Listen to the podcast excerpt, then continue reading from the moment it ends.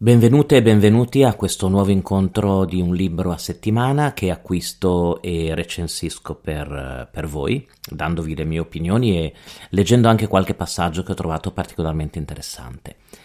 Il libro di questa settimana è su un tema a me caro, si intitola infatti Hate Speech, il sottotitolo è Il lato oscuro del linguaggio e l'autrice è Claudia Bianchi. L'editore è la terza, il costo è di 16 euro, le pagine sono 211, di cui circa 183 di libro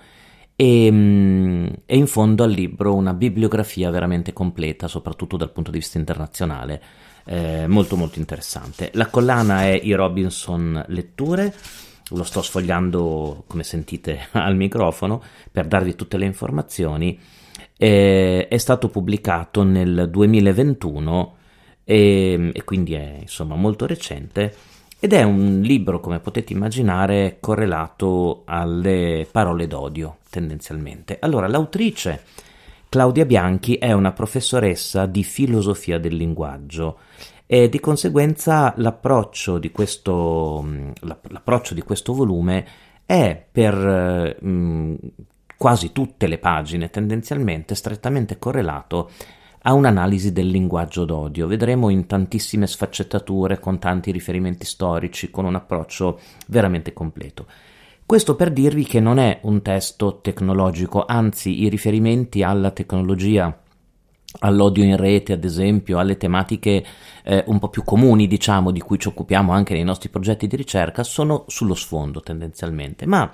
il grande vantaggio di questo libro, secondo me, e io l'ho letto con grandissimo interesse perché è una lettura veramente importante, secondo me, è che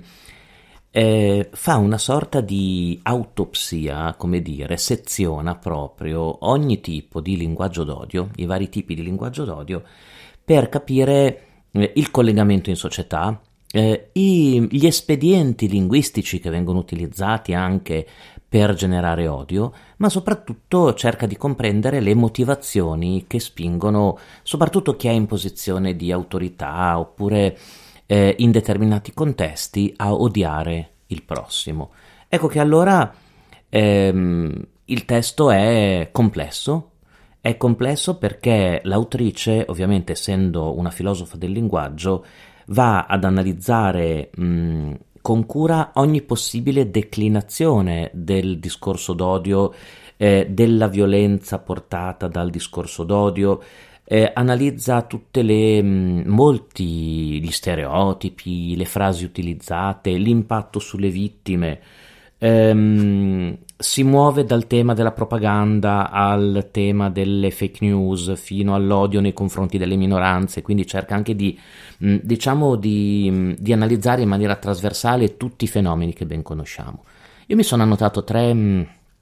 tre parti del libro che, che sono secondo me estremamente interessanti e significative. Una prima parte è proprio all'inizio, a pagina 4-5 mi sono annotato un po' di frasi, quando Ovviamente l'autrice cerca di definire eh, late speech, che sapete è estremamente mh, complicato da definire mh, non solo dal punto di vista normativo, ma anche nei suoi rapporti con la libertà di manifestazione del pensiero, eh, con la satira, con il discorso comunque eh, provocatorio e acceso, ma non di odio. Allora vi leggo questo paragrafo che si chiama odio, l'inizio di questo paragrafo che si chiama odio e linguaggio, che è a pagina 4-5, dove eh, l'autrice chiaramente comincia a individuare il, um, il, suo ambito di ricerca e su cui scriverà poi eh, tutto il libro. Una delle declinazioni più interessanti del tema della violenza in filosofia del linguaggio è legata a quello che è diventato comune chiamare hate speech, linguaggio d'odio o discorso d'odio. Darne una definizione è un'impresa tutt'altro che agevole, in cui ci si esercita soprattutto nel campo del diritto. Il termine viene introdotto alla fine degli anni Ottanta da giuriste e giuristi che si riconoscono nella Critical Race Theory, impegnati a mettere a nudo il razzismo presente nella società statunitense e nel suo sistema legale. L'etichetta serve a identificare varie forme espressive, parole, frasi, ma anche immagini, simboli, gesti, caricature, condotte, ostili e offensive, volte a causare danno a individui e gruppi storicamente oppressi e marginalizzati, identificati da caratteristiche tutelate dalla legge, razza, etnia, nazionalità, religione, genere, orientamento sessuale, abilità e disabilità. Sotto il concetto di hate speech vengono raccolti all'interno dei vari sistemi legali usi discorsivi dai tratti non omogenei, forme espressive ritenute in grado di volta in volta di provocare danno a membri della società già oggetto di discriminazione, di costituire una minaccia per la coesione sociale e per i valori democratici, di indebolire il senso di appartenenza alla società di certi individui e più in generale ritenute passibili di esclusione dal dibattito pubblico. Dopo questa bella definizione, vedete, di hate speech che prende le mosse dalla interpretazione giuridica e dal mondo del diritto, ma in realtà è molto attenta, ad esempio, anche ai gruppi emarginati o discriminati, alle vittime, l'autrice, sempre a pagina 5, cerca di capire invece nella sua materia d'elezione, che è la filosofia del linguaggio, come questa mh, definizione si possa applicare e mh, alcune sfumature leggermente differenti. Vi leggo anche questo passaggio. In filosofia del linguaggio, con i termini hate speech o linguaggio d'odio, si indicano generalmente quelle espressioni e quelle frasi che comunicano derisione, disprezzo e ostilità verso gruppi sociali e verso individui in virtù della loro mera appartenenza a un certo gruppo. Le categorie che sono bersaglio o target dei discorsi d'odio vengono anche in questo caso identificate sulla base di caratteristiche sociali, reali o percepite, come etnia, nazionalità, religione, genere, orientamento sessuale, disabilità e così via. E anche in questo caso l'etichetta raccoglie usi discorsivi estremamente vari, con caratteri fra loro molto diversi, dalla propaganda nazista alle leggi sull'apartheid, dal discorso ideologico di certe formazioni politiche, fino agli esempi quotidiani di linguaggio d'odio, divenuti così tristemente frequenti e tipici di conversazioni faccia a faccia scritte sui muri, striscioni, cori da stadio. Il tema è diventato ancora più d'attualità con il diffondersi dei nuovi media, siti web, blog e social media, Commenti e minacce sessisti, insulti razzisti e attacchi omofobici trovano un ambiente ideale per esprimersi nella rete, dove spesso mancano mediazioni, filtri o autocensure. Dopo aver introdotto il tema del linguaggio d'odio e del discorso d'odio, che mh, l'autrice affronterà in tutte queste prospettive eh, di, cui, di, cui, vi ho parlato nel, nel corso del volume, un altro passaggio molto interessante che, che mi è piaciuto molto è a pagina 45 dove l'autrice comincia a affrontare il tema degli stereo, stereotipi e del rapporto tra gli stereotipi e la violenza, perché sapete che eh, una delle tipiche forme espressive dell'odio è proprio l'utilizzo, l'utilizzo di stereotipi, spesso a, eh, con finalità offensive o denigratorie. Vi leggo questa parte di, di un paragrafo che è il paragrafo 1.2 a pagina 45 che si intitola proprio Stereotipi e violenza, dove vengono dette delle cose secondo me molto, molto interessanti. Sono notoriamente varie e numerose le forme espressive che contribuiscono a diffondere pregiudizi e stereotipi sessisti,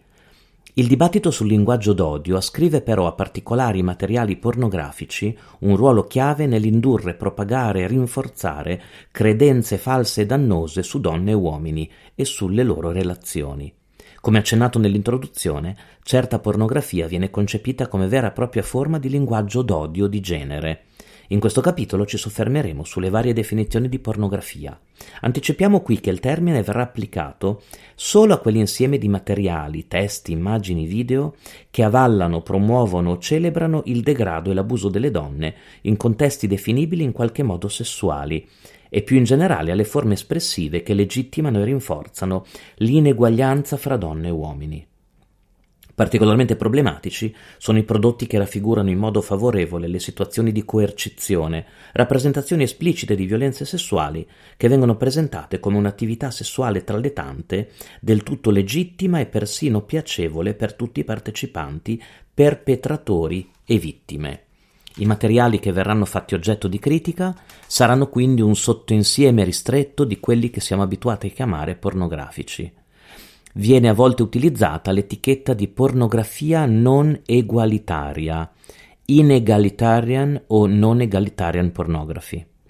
per quei prodotti che hanno la caratteristica di attribuire carattere erotico a posture, atti o relazioni caratterizzati da subordinazione, discriminazione e violenza di genere. Quei materiali che, per usare il titolo di un volume di Diana Russell, make violence sexy, rendono sexy la violenza. Ecco, questa parte apre a un capitolo molto denso e interessantissimo proprio sul rapporto tra eh, sessismo, linguaggio d'odio e pornografia e anche violenza di genere, correlato mh, mm, a tutte le interpretazioni che tra l'altro vengono esposte nel libro, che sono le interpretazioni più varie, no? con riferimento ai lati negativi, si diceva, della pornografia nei confronti delle donne e l'autrice ehm, in un capitolo molto denso, vi dicevo, analizza tutte le posizioni eh, e le varie teorie per poi arrivare a delle conclusioni molto interessanti. L'ultima mh, parte che mi è molto piaciuta, tutto il libro mi è piaciuto, ma eh, come vi dicevo alcuni passaggi me li sono annotati, è a pagina 95. A pagina 95 c'è un eh, un passaggio su un tema mecaro che sono gli epiteti denigratori. È molto interessante, no? Perché eh, sapete che nella piramide dell'odio il denigrare, il dileggiare sono visti come eh, prodromici all'odio e vere e proprie forme d'odio. Vi leggo questo passaggio. Si considerano epiteti denigratori, il termine inglese è slur, quelle espressioni che comunicano derisione, disprezzo o odio verso gruppi sociali e verso individui in virtù della sola appartenenza a un certo gruppo sociale. I gruppi target vengono identificati di volta in volta sulla base di certi tratti sociali, reali o percepiti, etnia, nazionalità, religione, genere, orientamento sessuale, disabilità e così via, in linea con la triste litania di pregiudizi che accompagna la storia umana. E poi dopo inizia ad elencare gli epiteti in linguistica e filosofia del linguaggio che sono considerati eh, denigratori e quindi eh, un'analisi proprio delle parole, dei singoli termini utilizzati e del loro potenziale offensivo, ma anche il variare ad esempio degli epiteti nel corso del tempo, cioè come, come, cambia, come cambiano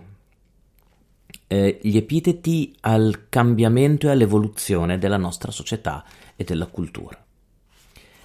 In conclusione, è un libro anche questo che vi dicevo ho acquistato personalmente e sono molto soddisfatto dell'acquisto che ho fatto. Eh, Claudia Bianchi, Il lato oscuro del linguaggio è il sottotitolo e il titolo è Hate Speech.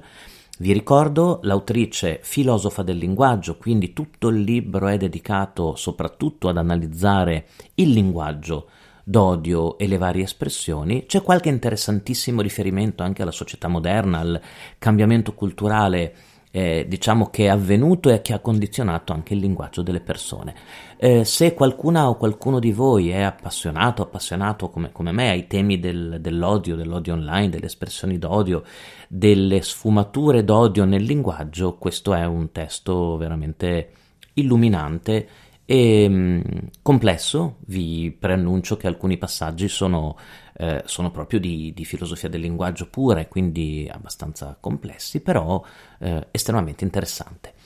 E fatemi sapere come al solito, scrivetemi nel caso abbiate intenzione di acquistare questo libro anche voi e mandatemi molto volentieri i vostri commenti ai miei indirizzi che si trovano comunque tranquillamente googolando al mio indirizzo di posta elettronica e noi ci risentiamo mm, domenica prossima e la prossima settimana per eh, un altro libro. Grazie ancora per l'ascolto e a presto.